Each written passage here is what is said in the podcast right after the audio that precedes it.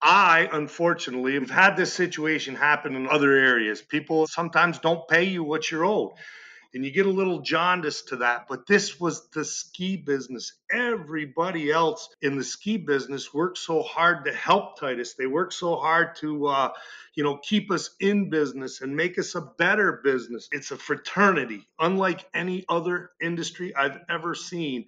And so when Liftopia, who was a big partner of ours in that fraternity, put the knuckles to us, it, it did. It felt like you were betrayed. Welcome to the storm.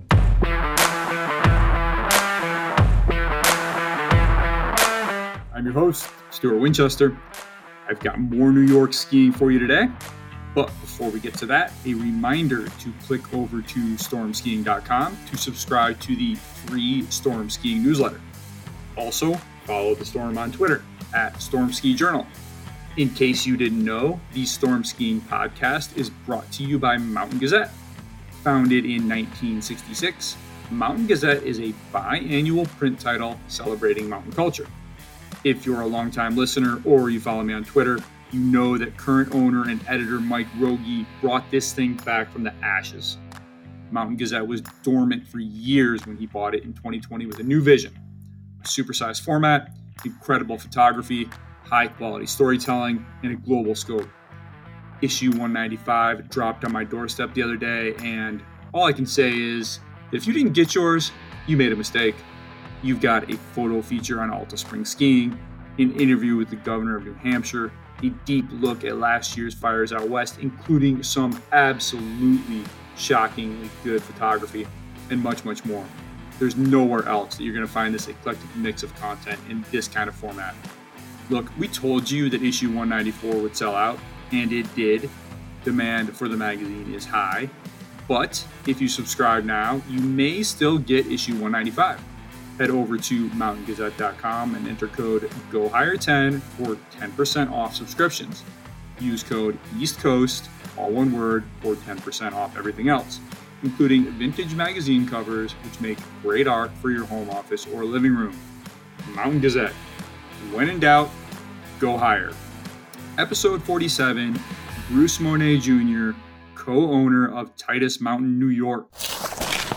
As a lot of you know, I hit New York hard this past season. At first, I was bummed to be shut out of Vermont, but it may have been one of the best things that ever happened to me, ski wise. I hit 20 new to me ski areas around New York. One of them was Titus. This is a great hill, a great hill, way, way bigger than you expect it to be spread across three peaks, and it has a lot of really fun trails. The place isn't going to blow your doors off from a challenge point of view, but that's not what Titus is all about.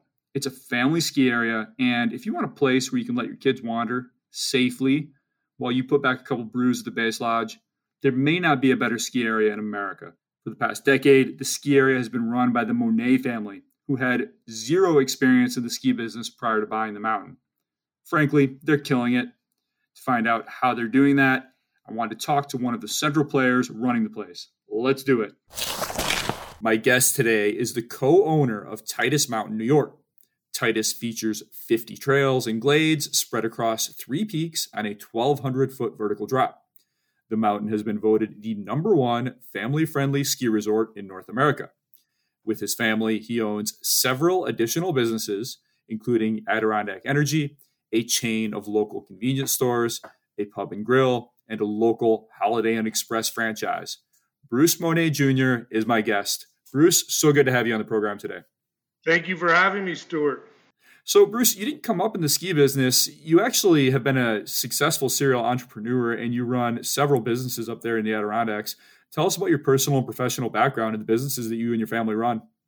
Well, the key word there, honestly, is family. Uh, I've got two brothers, and all three of us have wives in the business, and uh, we complement each other very well. My middle brother was a certified public accountant with Coopers and Lybrand, which means he knows books and banking.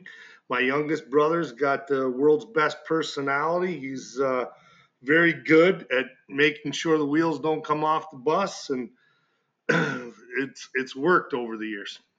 So how'd you get started? What was your first business? The first business was just a simple 1979 International DT66 oil truck that uh, I would peddle house to house back when I was a tyke, a young boy. You still have that truck? I we do still have that truck only because I won't let anybody get rid of it. so you're going house to house, Bruce, and you know, for some people that's enough. That's it. What gave you the vision to say, all right, we're going to turn this into a thing. This is going to be a, a broader business. We're going to expand this. Yeah, it's uh, just sort of in our DNA, I guess, is the best way to explain it. But getting uh, getting my brother on board, he was a little younger than me, so he had to go through college and he had to get some real world experience. But uh, my the smartest move was lobbying very hard to get him to leave uh, Syracuse and the Carrier Dome and come back to Malone, New York, and uh, help us grow. And as you can see, we, it made a lot of sense. So you're doing that first that business, that truck, the oil truck. What was your? How did you start branching out into other businesses, and what are those other businesses? Well, we do. You, you mentioned we have a chain of convenience stores. Energy is our primary business unit. We're a home heater. We bring fuel and uh, propane mainly. Up here is a very big propane market. Fuel oil, propane. We've got some really cool little gas stations in the North Country that have a Dunkin' Donuts or a Kentucky Fried Chicken in there. So they're very, very popular with the community. We use those locations to, to cross market and promote Titus and every other unit we have. So it, it sort of works together. So, what's the scale of that empire, Bruce? Are you mostly focused there, concentrated in the upper Adirondacks? Yeah, about from Watertown to just below uh, Plattsburgh. That's sort of our territory of operation right now, and we're very happy with that. So, have you always been a skier? Well, I was uh, always a skier. Yes, I was a weekly skier, both W E E K and W E A K. I wasn't like you guys by any stretch of the imagination, but it was very important for me to get my kids out on the hill at least once a week. And I was typically a Thursday night skier with some bacon cheeseburgers and fries at the lodge. Oh, you can't beat that. Have you? Did you grow up there in Malone, and have you always skied Titus? Yes, I I grew up here in Malone, and Titus uh, would be my home mountain, and it's basically the only place I've ever really skied. As silly as that sounds. Have you taken a day trip anywhere else? Maybe Whiteface, or, or or is that just Titus is your home? You know it and you love it. I take a ton of day trips to Whiteface, but not to ski. I go up there and uh, we we know some of the people that work up there, and they'll help us if we have an equipment issue or something. But no, I've not skied Whiteface since I was a kid. I did ski uh, Pico when I was like 17, and I still remember mm-hmm. that. But I don't have a very strong uh, repertoire of ski mountains, that's for sure. So you love Titus. You've been skiing your whole life you established a bunch of successful businesses. And in 2011, Paul Augustine, longtime owner of Titus, passed away. So take us through this, Bruce. How did you come to own Titus uh, after after Mr. Augustine died? So I believe he died a few years before 2011. I've not ever been able to really find out. We actually bought it through a federal estate judge, and uh, the people that were running the mountain they had reached out to us a number of times to buy it because of our other holdings and because of the hotel. And they just thought if it made sense to anybody, it would make sense to us. And we were always very gracious, but we demurred and we, we said, no, no, we're, we're, our hands are full. Good luck. but then uh, our dispatcher actually for the trucking company got a call and they wanted a price to bring the main chairlift and a bunch of the snow guns down to a mountain in Pennsylvania. So I said that was either one of the smartest business ploys in the history of mankind, or they were really going to whack this mountain up and it'd be gone forever. So it was as simple as that. We we reached out to a local realtor uh, who is also a ski patroller for, I believe, like 45 years at Titus Mountain. And he put the deal together, and the rest, as they say, is history. So, was there a danger then that once you move that lift and that snowmaking equipment off the mountain, a lot of times that's a death knell? W- was the fear that once they took that off, that the mountain would shut down and there would be no way to operate it. Oh, it wasn't only a fear; that was a 100% conclusion. Every every season that they opened up in those years was sort of like, hey, they made it another year. So we knew if they took out their primary chair and their their snowmaking equipment wasn't really the best to begin with, if they started selling uh, used snowmaking equipment to Pennsylvania, the gig was over. And are you talking about that triple chair in the main hill? Yes, the triple chair in the main hill. They wanted a rate to bring that down to Pennsylvania on a flat bunch of flatbed trailers, and we knew if that went out of there, Titus would never come back. I mean, how fortunate is it, Bruce, that that call came through your dispatcher? I mean, there's no shortage of trucking companies. They could have used a, an outfit out of Pennsylvania. They could have done any number of things.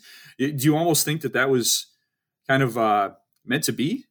Kismet, you know, like I said, I, I believe in coincidences to a certain degree, but yes, you know, we were in the book under uh, trucking companies, Malone, New York, so it made sense for them to, to check with us. But uh, you're right. Thank God they called us instead of calling somebody else.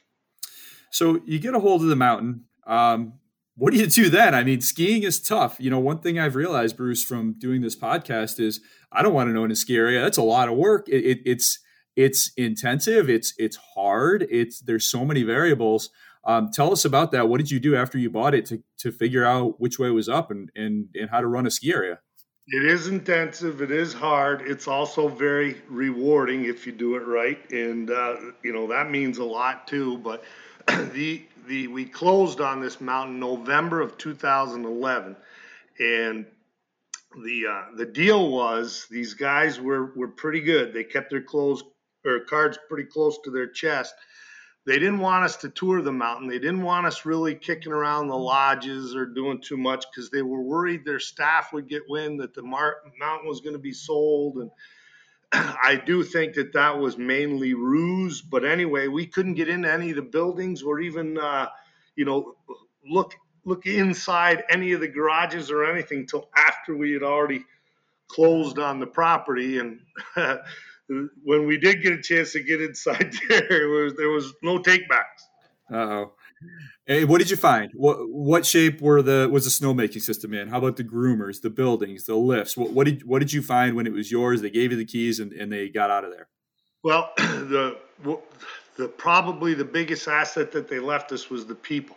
The, there was a lot of guys that had been holding on to Titus Mountain, locals that were trying to make do with whatever they had left in their arsenal, whether it was the old LMC groomer, uh, you know, the snow guns that were at their third mountain by now.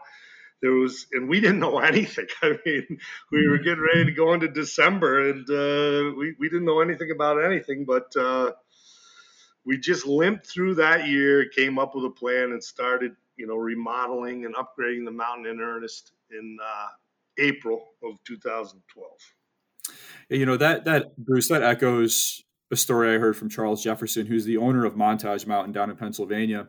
Uh, and he's a businessman and he's a real estate developer. And he bought Montage when it was in similar duress to what Titus was. And and he didn't know anything about running a ski area. And I said, Well, did you reach out to folks in the industry? What did you do? And he said, No, I talked to the people who worked there and that was our best asset. And that's it's echoing what you just said. Uh, in addition to that, though, I am curious. Did you reach out to other folks in the industry, uh, ski areas of New York, other ski area operators, just to get a sense of how they did things and, and maybe get some ideas about how you could run the area? We we honestly did not because uh, we had an ace in the hole, if you will. We we had a local ski legend. He's still there today. Zach White. He li- he grew up literally at the base of the mountain. He had worked at Titus since he was 16. He had a falling out with management, uh, you know, for the estate of Paul Augustine, and uh, you know, but mainly it was it was over the way they were running the mountain.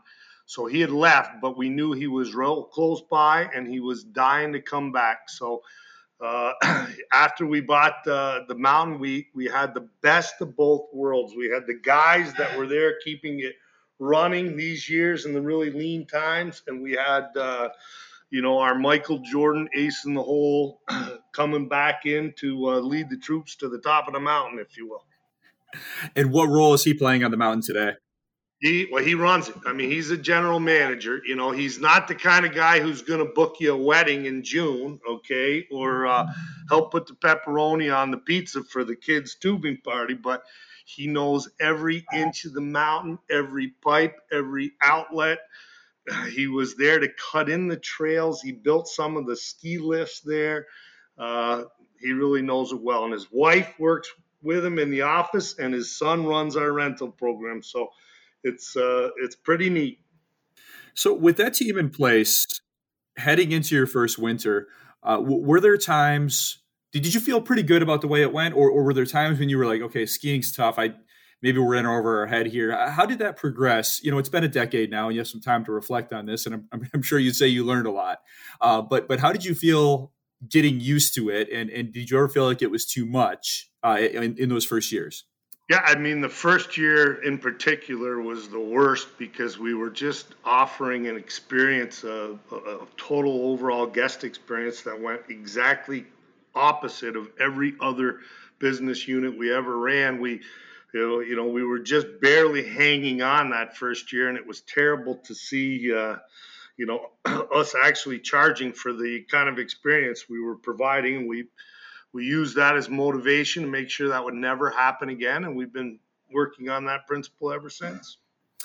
You know, I, I think, you know, you might not have had a lot of knowledge of the ski industry in particular. However, you were a successful businessman and, and you were a successful business family. And I have to think there are some skills that are transferable. I have to think, you know, for one thing, you have to be pretty good at logistics with the other businesses you're doing. Uh, you definitely had experience managing people, uh, inventory, um, you, know managing a budget uh, dealing with the adirondacks weather is certainly nothing that was that was strange to you. Um, how what but i'm curious from your point of view bruce what were the skills that you had built up running your other businesses that you found transferred really well to to running titus? Where wasn't there a learning curve there honestly skiing is very similar to every other business it's a people business you know it's you are asking people to give you money they work hard for to enjoy themselves, and that's what they want.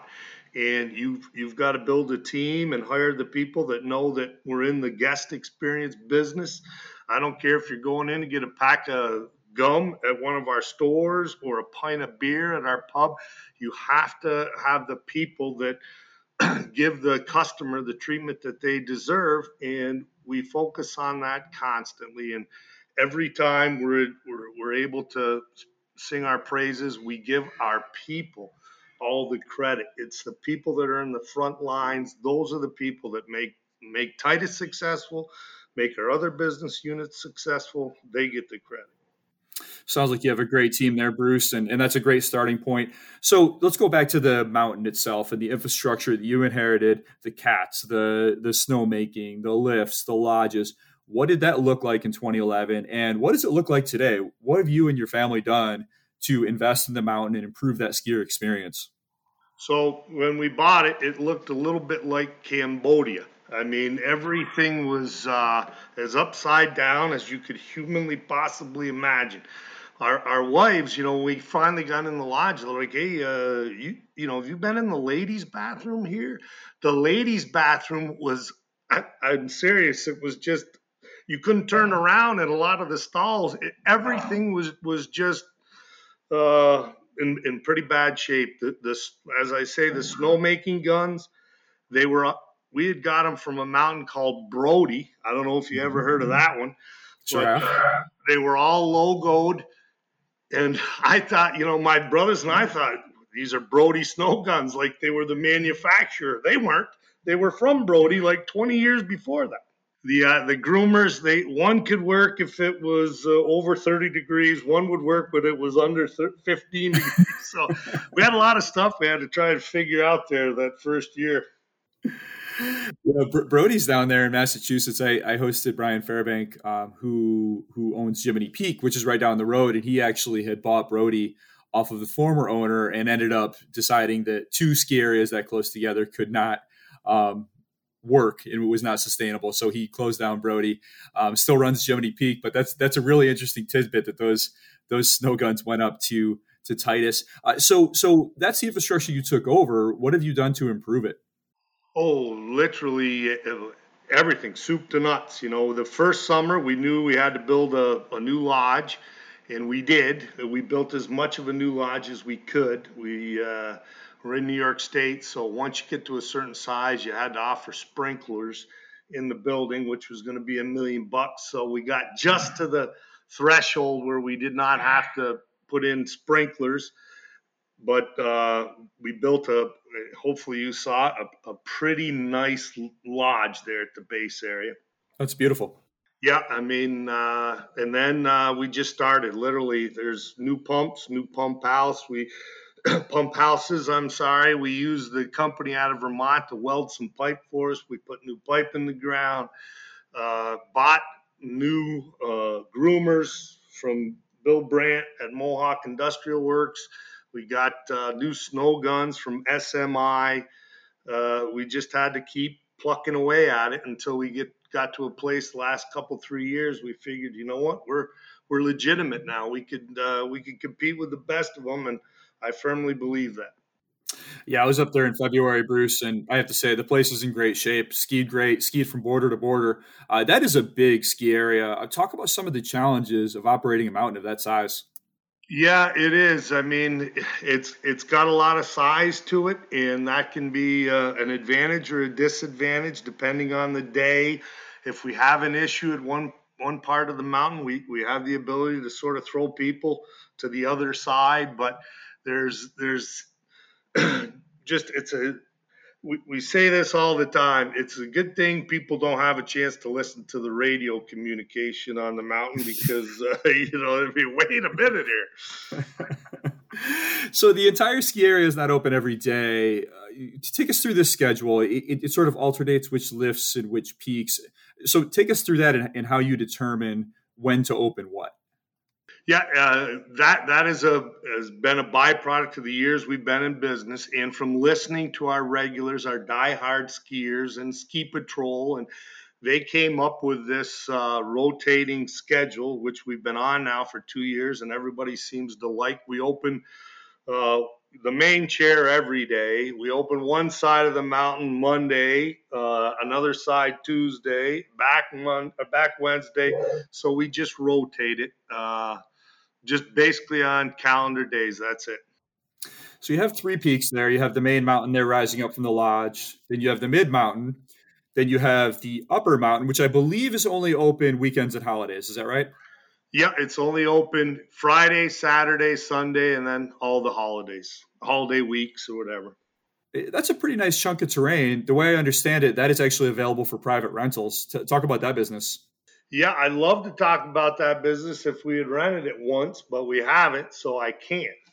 We just really tried to do that in a more meaningful way last year. Uh, we called it Own the Upper and we thought it would be uh, we thought it would maybe be popular, but we just don't have the population center here. Uh, I don't think yet with the border being closed in, uh, in Canada that uh, we could rent the mountain, that upper mountain out. But we are going to try and do it in a more meaningful way this season. Yeah, I think there maybe it's just a matter of getting the word out. Bruce, I, Laszlo Vajtay down at at Plattekill has had a lot of success with private mountain rentals, and um, Jeff Hathaway over at Magic Mountain has been experimenting with it too, and, and also Pico does it. Um, and, and I think that's that's Upper Mountain is a really nice chunk of terrain. I really like it. So so maybe once you get the word out a little bit more, hopefully that'll take off for you. Yeah, I heard Laszlo on your podcast and talking about how good it was for him, and there's no reason why we can't do it. We just uh, we had so many other irons in the fire up until recently it maybe didn't uh, get the priority it should have, but that's the direction we're headed now. Yeah, it, Laszlo also has an ace in the hole, and that he's less than three hours from New York City, so that's that's a pretty big market. Yeah, and that was the market that uh, kept us uh, humming all winter. I'm hope hopefully when you were there, we had a busy day. It, it, well, it was it was actually perfect. It was busy, but I never had to wait in a lift line, which is my favorite kind of uh, ski day when when there's a lot going on and the, and the mountain feels alive, but but you ski right onto the lift. It, it was and the mountain's so big it spreads people out. I was there on uh, President's Day that Monday, so you had all three peaks open and it, it skied great. And we had new snow that day. We hadn't had a, a, a refreeze in a month, so the snow was in terrific shape. So I had a pretty much a perfect day there. Well, I, that's good. Music to my ears. And honestly, uh, without sounding like a cheese ball, there's never really a lift line at Titus. That's one of the things that we, we w- wish we could get like a five minute lift line or a 10 minute lift line, but we, we're, we're still working on it.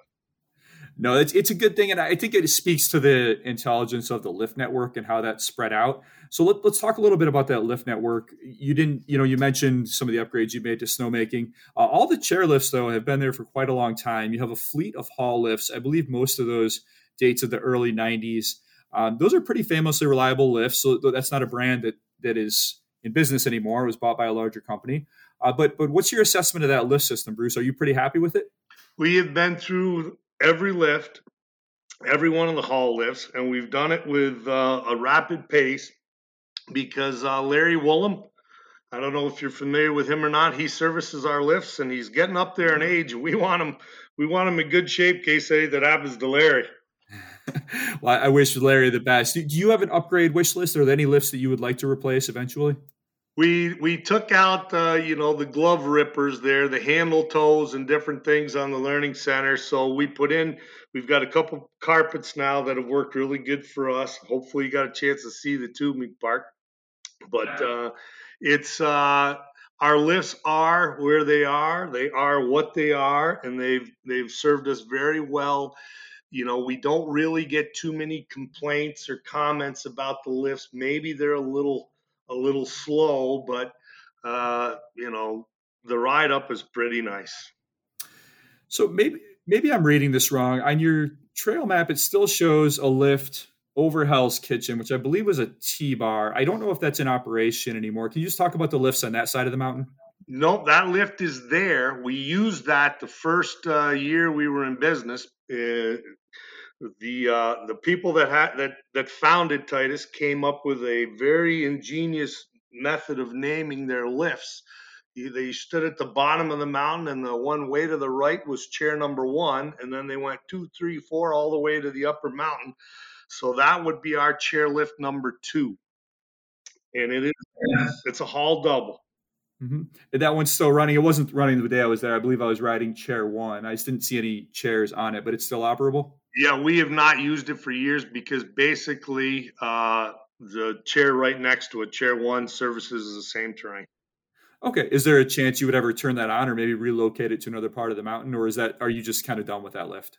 No, if we could get a five minute lift line, uh, we would fire that back up. A, B, we've kept it there because, uh, as I said, a lot of the guys that still work on the mountain to this day. We're, we're back when some of these Hall lifts went in, and there's been uh, discussion, typically after six or seven beers, about taking that chairlift and uh, moving it and putting in some uh, home sites at the very base of the mountain by the river there. So that's why she's still there.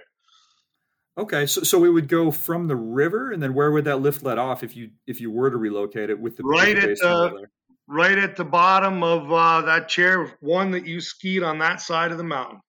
Oh, that would be that would be really cool. Yeah, I, I think so too. And uh, you know, we're every year we inch a little bit clo- closer to making that a reality, and hopefully, uh, before the not too distant future, we can figure something out like that. All right, you let me know as soon as you do, Bruce, and I'll uh, I'll do a little write up. I love that kind of stuff. Um, you know, when I was up there skiing, I I, I was skiing with uh, Peter Landsman, who is the founder of Liftblog, uh, which is just a terrific site that has inventoried just about every lift in the United States. Um, it's it's really exhaustive, and, and he was there inventorying your lifts, and he pointed out to me that there's a mailbox at the bottom of each chairlift. Uh, we're wondering what the story is there. That's a good story. That uh, those mailboxes are for our uh, poker run. We uh, we fill those mailboxes with cards, playing cards, in in a sealed envelope, and a skier has to visit every lift, take an envelope from the mailbox, bring it back to the lodge. We open the envelopes there, and the best poker hand uh, wins twenty thousand dollars. Oh, I love that. I, am familiar with that with uh, motorcycles, but I've never heard of anyone doing it with skiing. That's that's really cool. Uh, when, when it, they don't win twenty thousand dollars. They win a pitcher of beer and large pizza. well, uh, we can say it's 20 grand if you want to try to drive people up there, uh, Bruce. When do you do that? we do it a couple different times a year, like uh, Mountain Madness and uh, Family Fun Day, and we do it for what you know. Prior to this season, we had three or four days mainly for the kids and the families. We'd uh, we'd blow off fireworks and we'd have the pond skimming and the penguin paddle. And we did all sorts of crazy stuff like that. And the poker run was part and parcel of those events. I tell you, my daughter would absolutely love that, and I think she would really like Titus. So I'm going to put that on my calendar for next year. So, what one of the first upgrades you did, Bruce, when you took over the mountain, is you cut 15 new trails, including 11 glades, which I believe was either limited or non-existent officially at Titus before that. I'm a big fan of glades personally. What made you decide to prioritize developing that sort of terrain? Well, we were new owners in a new business, and we had a lot of uh, well minded, passionate people that uh, have been trying to get Titus to move off the snide of no glades for a long time. And so when we took over, I got to tell you, there was times we were emptying the suggestion box every other day. We had a lot of people tell us what we should be doing up there, and um, a lot of ideas did pan out, and the glades are the Glades are one of them. We we had an enormous call for tree skiing. One of the things that you did that I really like and really appreciate as someone with little kids who I'm teaching how to ski is you didn't just thin your steep stuff for glades. You thinned a lot of blue glades, a lot of green glades, which that progression is really important because I, I feel like the art of tree skiing is is not as as widely adopted as it could be because people just can't jump into double black diamond glades. It's too hard. You know, you you can't fly down that steep of terrain and dodge trees at the same time and figure out how to do it. But uh, by having those green blue glades, you can you can progress up. And if you have your little kids, you take them through. What made you decide to say, okay, this is not just for the pedal to the metal experts. This this is for everybody. This is for families. We want them to be able to enjoy it. We have the natural snowfall. We're in the Adirondacks. Let's make it accessible to everyone. What made you decide to do that? So, you know, often when I'm asked the biggest change we made at Titus is I tell people the height of the skier. We brought the average height of the skier at Titus Mountain to between three and a half and four feet. you know, we just we we knew uh, we we were who we were. We weren't going to compete with some of these giants. We wanted to be a family mountain, and uh, you know the kids just love the trees. They love playing around in the trees, and and so, uh, again, with a lot of help from good patrollers and longtime pass holders, they gave us some suggestions. They they literally picked the the trail location, and we worked together to make it work. Yeah, my, my kids for one love it. Uh, so where could we see more glades on the mountain, Bruce? And if so, where? Yeah, we're cutting uh, we're cutting one in again this this summer. So the the logger is already on the mountain working away, and that's going to be off Maple. So it'd be skiers left of Maple. We're putting a little trail in there, and that's also going to feed it uh, to uh, feed some skiers to some of the lots we're trying to sell in that area. Well, that's really nice. So so uh, skiers left of Maple Run. Yes. Okay, so, super. And so you're bringing in loggers to do that. Do you do you do any? Kind of volunteer days. I know like Laszlo does that down at Plattekill to help clear out in the in the uh, summertime, or do you or do you just use professionals for that? We had a volunteer day the first year we started, and we offered everybody free beer and chicken wings, and we figured out it was going to be a hell of a lot cheaper to pay people. so what's your potential footprint there bruce do you have room to expand if you wanted to i'm not sure how much property you own and, and if there's potential to cut more trails uh, on the on the land you own? Yeah, uh, there is. It's got a big footprint. You know, there's a thousand acres there in total. We've got 200 of them just sitting there waiting at the very top of the upper mountain. Uh, it's a plateau. I walk it all the time. Our guys are in there. It's some of the. It's just just outside the blue line for the Adirondack Park, which means we can do whatever the hell we want within reason. And it's just some really pristine, nice property. And in the back of our mind, we've got the idea to do something with that eventually. And where is that in relation to the current trail map? If I'm looking at the upper mountain, I have Outer Drive, or outer outer on the far skiers right, and the far skiers left, you have some green circle terrain. Where, where would it be in relation to those runs? So if you go up the chairlift, you get off the chairlift, just keep going straight ahead, just forward. It's right at the end of the chairlift. There's a whole plateau up there that's just it's beautiful. I think they grew hops there at one time or something, but it's uh, it's some very nice land. It, what would the vertical drop be there, Bruce? Well, that's the same. I mean, for skiing, uh, Stuart, it's flat. This would be this would not necessarily be for skiing. It'd be for mm-hmm. uh, ski and ski out that you mentioned there earlier. Oh, nice. So you would just have to build a road up there, or do you have a road already? We're we're working on a road. We've got roads we can get our vehicles up there, but unless you're a really good driver, uh, you're going to need a little bit more help. So, what would it take to make that happen?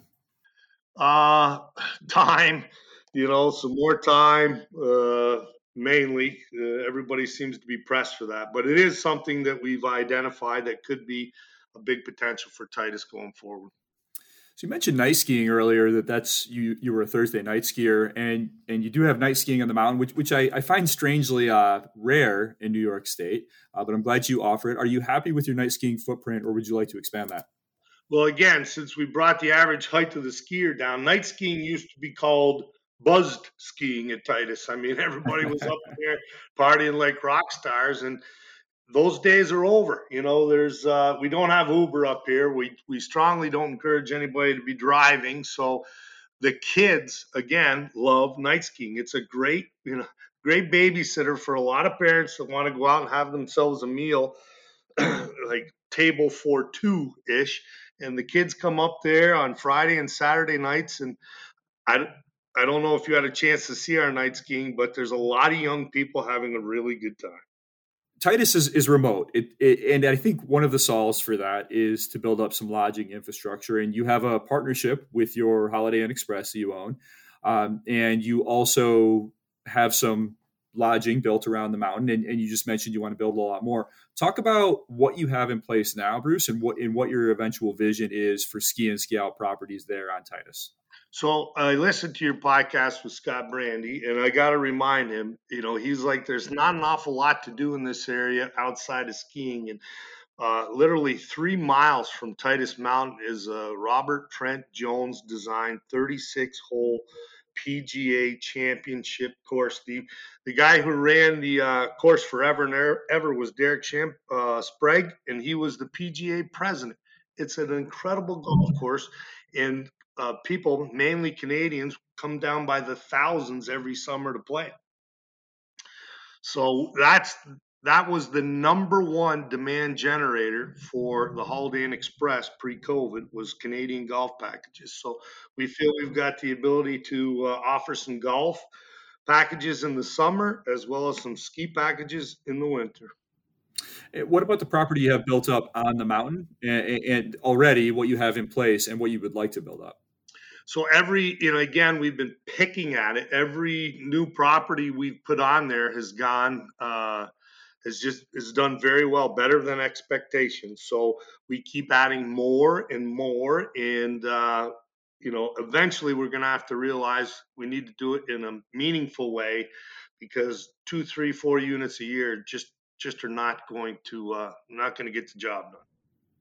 So one of the more interesting features of Titus as I was riding up the main mountain lift is is the extensive maple syrup operation you have running through all of the tree islands there. Talk a little bit about that business and and the breadth of it.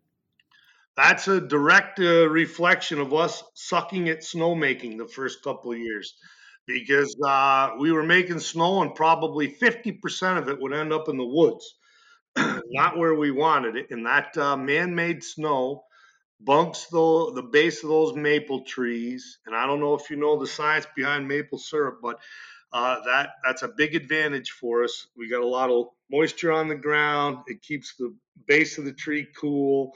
The sun heats up the top, and it's uh, it's been a good, really good business unit for us.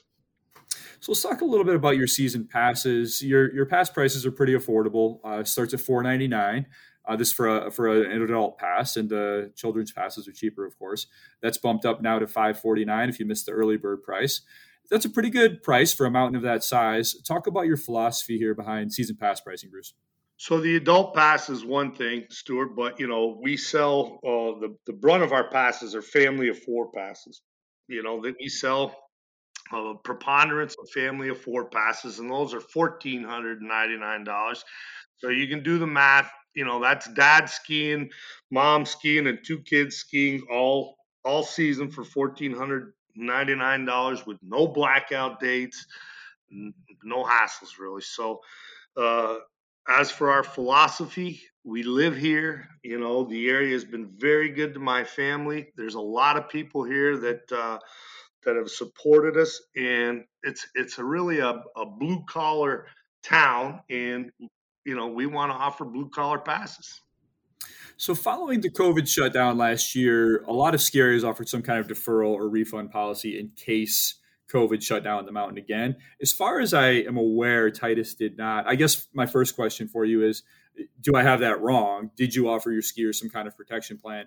And if not, talk about the decision not to outline some kind of policy like that and whether your skiers were asking for it. No, you know, last year we were bombarded with, "Are you going to open? Are you going to open? Will I get my money back?" And we let everybody know, without a shadow of a doubt, that yes, if there was no skiing, you're going to get your money back. There's, you know, that's that's not an issue. And uh, as you know, we opened. And uh, for instance, the Canadians, the the Canadian passes that we sold, Stuart, the border was closed. They couldn't come down. To a person, every single Canadian we had that bought a pass said, "Hey, Titus, we're worried about you as much as uh, us. We want you there for when we can get back over the border." let's just defer our passes till next year. Not a single one of them asked for a refund. They just wanted the ability to ski this upcoming season. That's that's pretty special. Well, that's remarkable, and I, I stand corrected on my statement that Titus did not offer that. I, I I think it was maybe not on a place I saw it on the website. So it sounds like that worked out really well for you. Um, let's talk about Canada for a moment because the Canadian border was closed to non essential travel all winter, which means folks could not get back and forth to ski. This was a big problem for Jay Peak and some of the other ski areas in northern Vermont. And Jay actually relies on Canada for up to half of its business. So, talk about how important Canada is to you, Bruce, and how much did that hurt you that that border was closed this season? Well, uh, it could have hurt us a lot more if we wouldn't wouldn't have had the uh, fact that Vermont was closed and Colorado was closed, but the border for the U.S. and Canada is still closed to this day. You, you know, to non-essential travel, and uh, we just there was no Canadians at the mountain at all this entire season, and uh, they're usually 35, 40 percent of our business are Canadians just because we're very close to some big population centers in Canada. And they come down, they've got second homes here. We've got some Canadians on the mountain that have built beautiful second homes. So, uh, you know, it's their little vacation getaway. And I just feel so sorry for these people that have not been able to use them uh, for an entire year now, a little over a year well, hopefully they can get back next season because I know that's a very important part of the business for a lot of northern ski areas.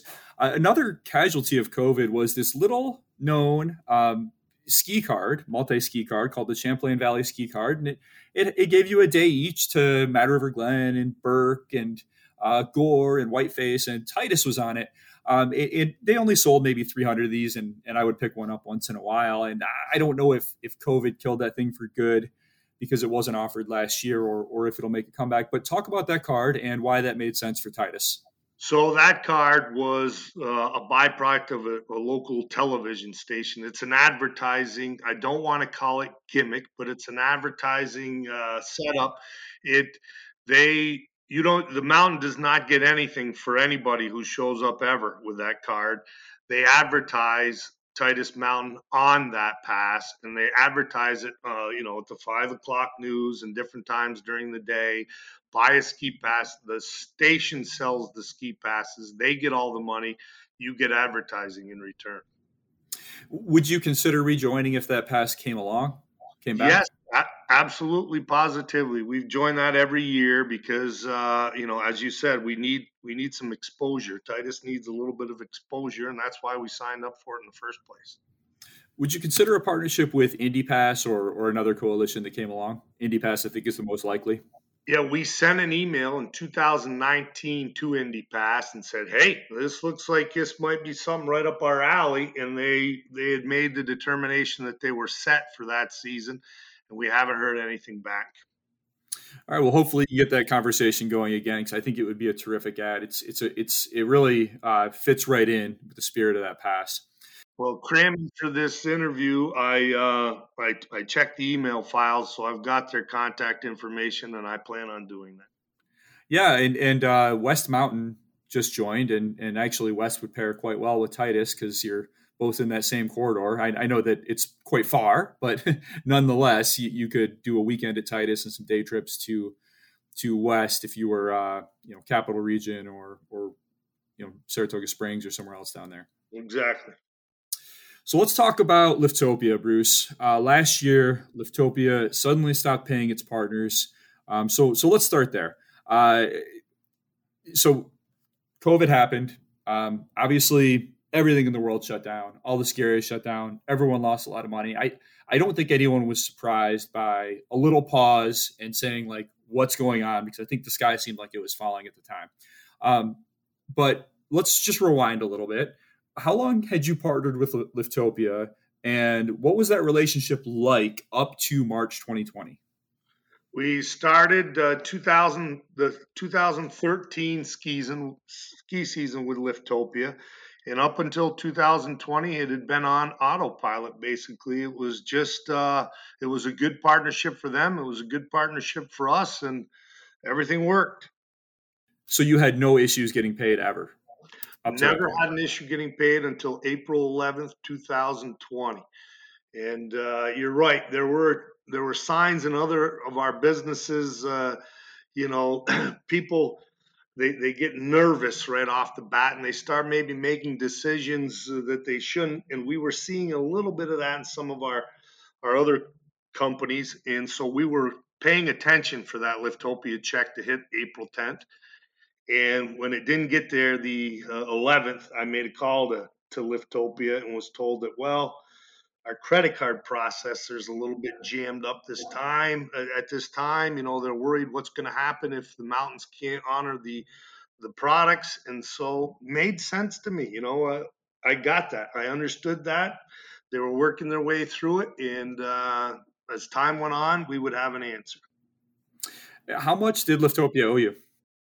just shy of 50 grand, 49,000 and change. It, March was uh, a big month for us because, uh, you know, we'd offer our season's pass sale and the Canadians, that was typically the time of year Canadians would, would pick up on it. So you could ski the rest of that year for free and then all of the next year. And it was a very popular product and they like to be able to buy it right on Liftopia because they would use their credit card to you know, stretch the payment out another 30 days or whatever. But that's why the total was happened to be that high that month. So lay this out for us. Liftopia, uh, a lot of people may not be aware, actually had two services, right? You have the public facing service, which is liftopia.com, which is what most of us are familiar with. We go there about lift tickets.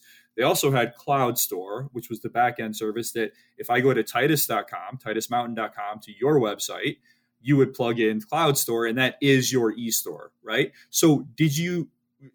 Which of those Liftopia services did you use? One or the other, or both? So we used them both, but 95% of what we sold went through the Titus Mountain website. People just went to Titus Mountain, buy tickets, bang. So it was, again, you're you're right. We're remote. Uh, people that were going to ski at Titus knew they were going to ski at Titus. They weren't going to Liftopia to see what were the better deals. So literally 95% of our business came from uh, our our website, but through their platform.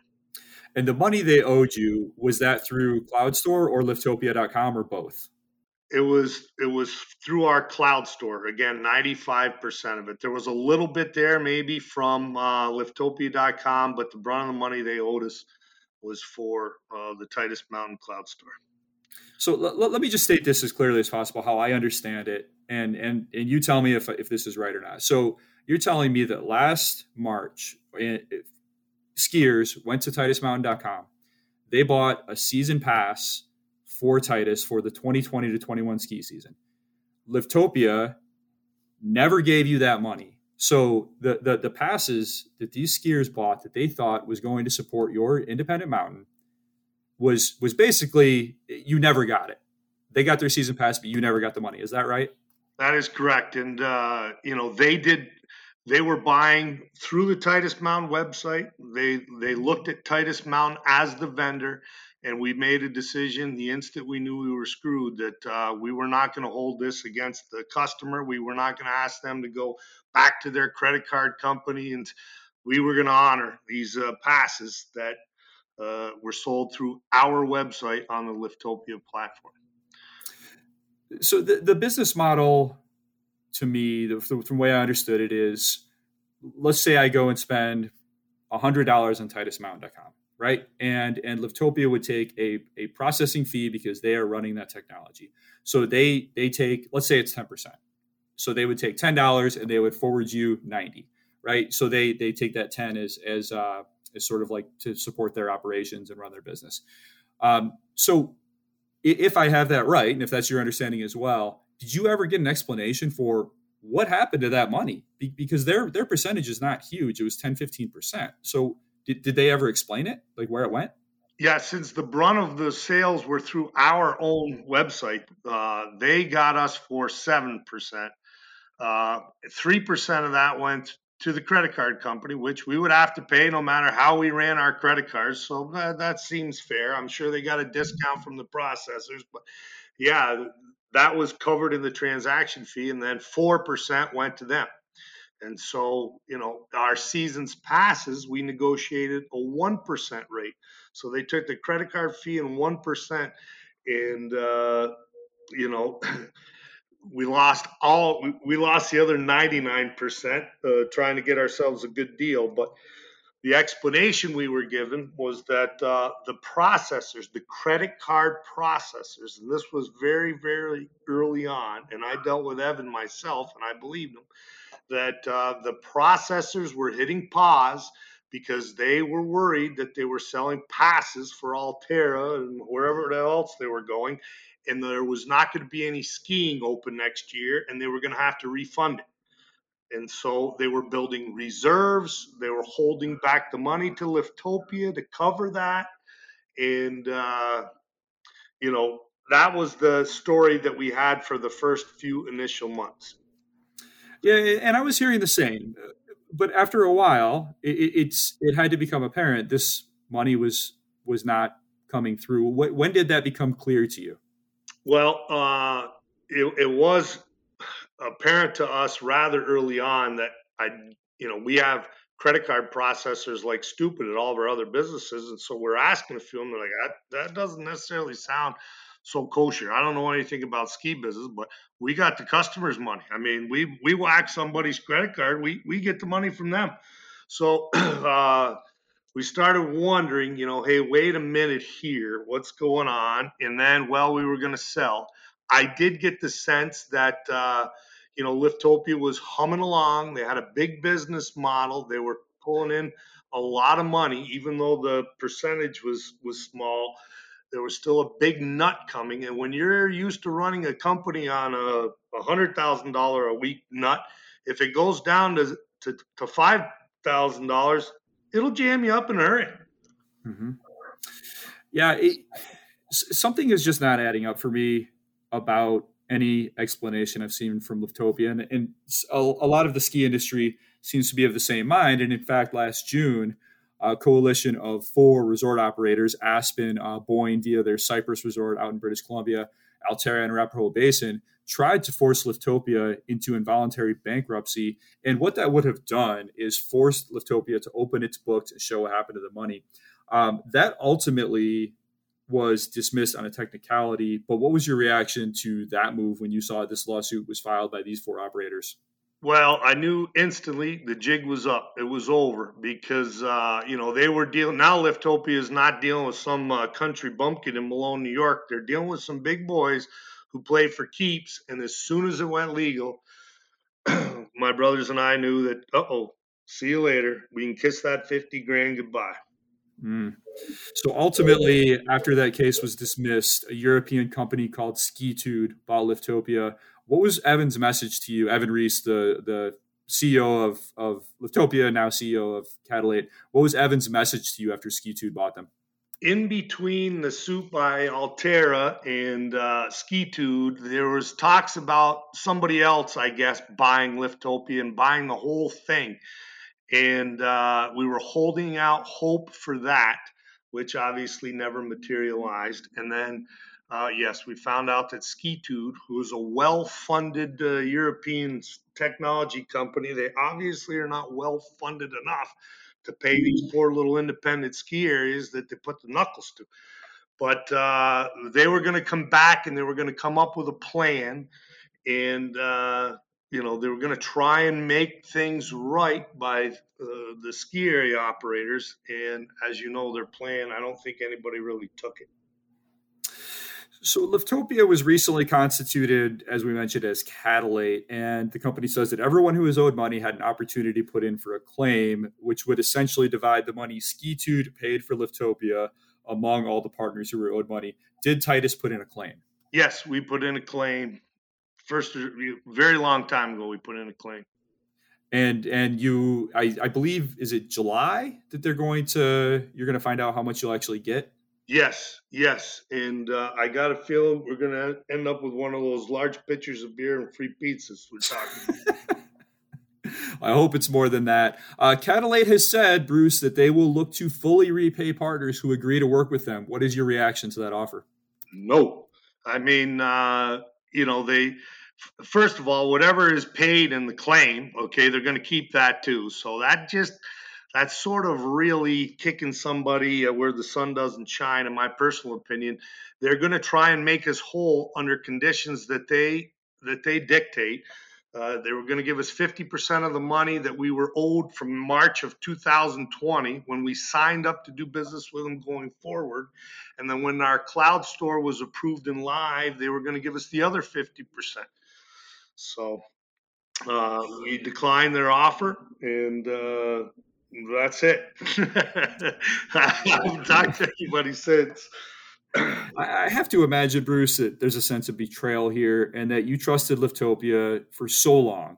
Then they pull the rug out from under you, and, this is a pretty important part of your business. It's your e-commerce. it's it's really where you're counting on skiers, and skiers are counting on being able to go there, buy something, and you get the money. And I think everyone understands there's there's some part that gets carved off for processing, and that's just part of the modern world. Um, now it seems like they're essentially trying to blackmail you to get your money back.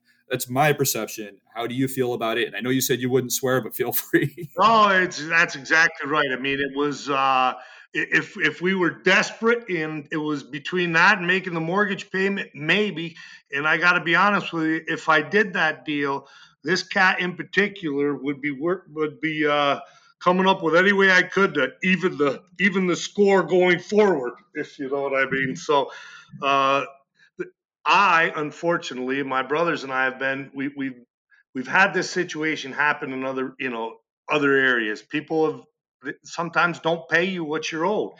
And you get a little jaundice to that, but this was the ski business. Everybody else in the ski business work so hard to help Titus. They work so hard to, uh, you know, keep us in business and make us a better business. They, everybody really, it's a fraternity, unlike any other industry I've ever seen. And so when Liftopia, who was a big partner of ours in that fraternity, put the knuckles to us, it, it did. It felt like you were betrayed. So Evan Reece, who was the founder and CEO of of Liftopia, is now the CEO for Catalate. I was pretty surprised by that move. How do you feel about that? I met Evan in Savannah, Georgia, at the ski show on a boat that was going over to uh, the city, and he seemed like a nice guy. I'd watched his interview on CNBC the year before. He had a good model. You know, I felt that I'd put my saddle on the right horse, and even uh, up until recently, you know, he he's he's been saying this has not been a real good move for him personally. He lost everything, and I feel bad if that happened. I mean, no, you know, but uh, that's not my fault. And I was giving them the benefit of the doubt for a very long time, and then by children who were even more offended that this could happen in 2020. How does a company screw you out of credit card transactions that were for Titus Mountain? They did a little bit of digging, and that's the kind of stuff I was uh, sending to you on my email. Yeah, and, I, am going to look into that a little bit soon, Bruce. I, if anyone is considering working with Catalate, do you have a message for them? Well, if they're looking to Titus for guidance, uh, we said no. And and who are you working with now? Because you do still sell tickets online. I know because I bought one.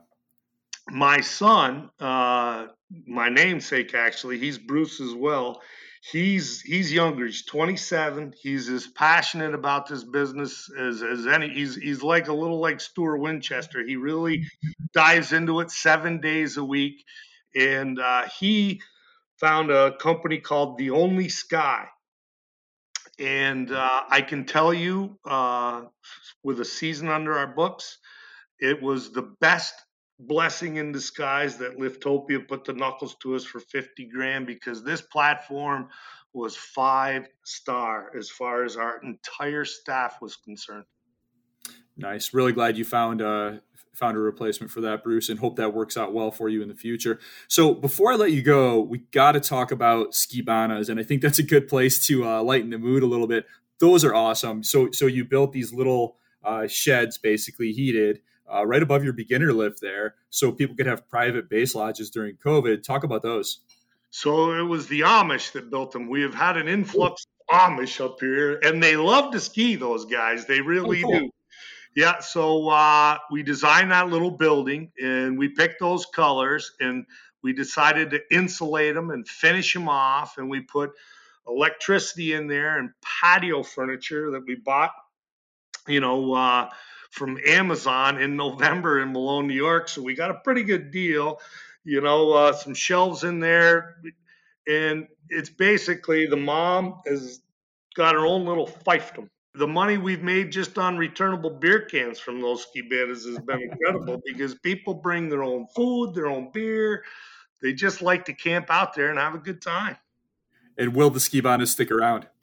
Oh, they're not only going to stick around. I, we think we may we may add a few more. You know, the ski ban of the space was one thing, Stuart, but if you rented one and you were coming up with your daughter, your two lift tickets would be waiting for you in the skibana when you got there, along with a key to the private bathroom that was just around the corner. And uh, if your daughter needed rentals, if it was a set of skis or snowboard, that would be waiting for you in the skibana when you got there you pull your car up right directly behind the little building and you you you know it's it's just a good setup all the way around and they were very very popular this year. Oh, that's beautiful. Those those were a great idea. Well bruce i cannot thank you enough for your time today. I uh, i can't wait to get back up to titus next season i really wish you the best in recovering from uh, this whole liftopia ordeal it, it, it sounds like you do and you have a really great team and family around you to help you get through that so thank you very much and best of luck to you Thank you very much, Stuart. It was nice talking to you.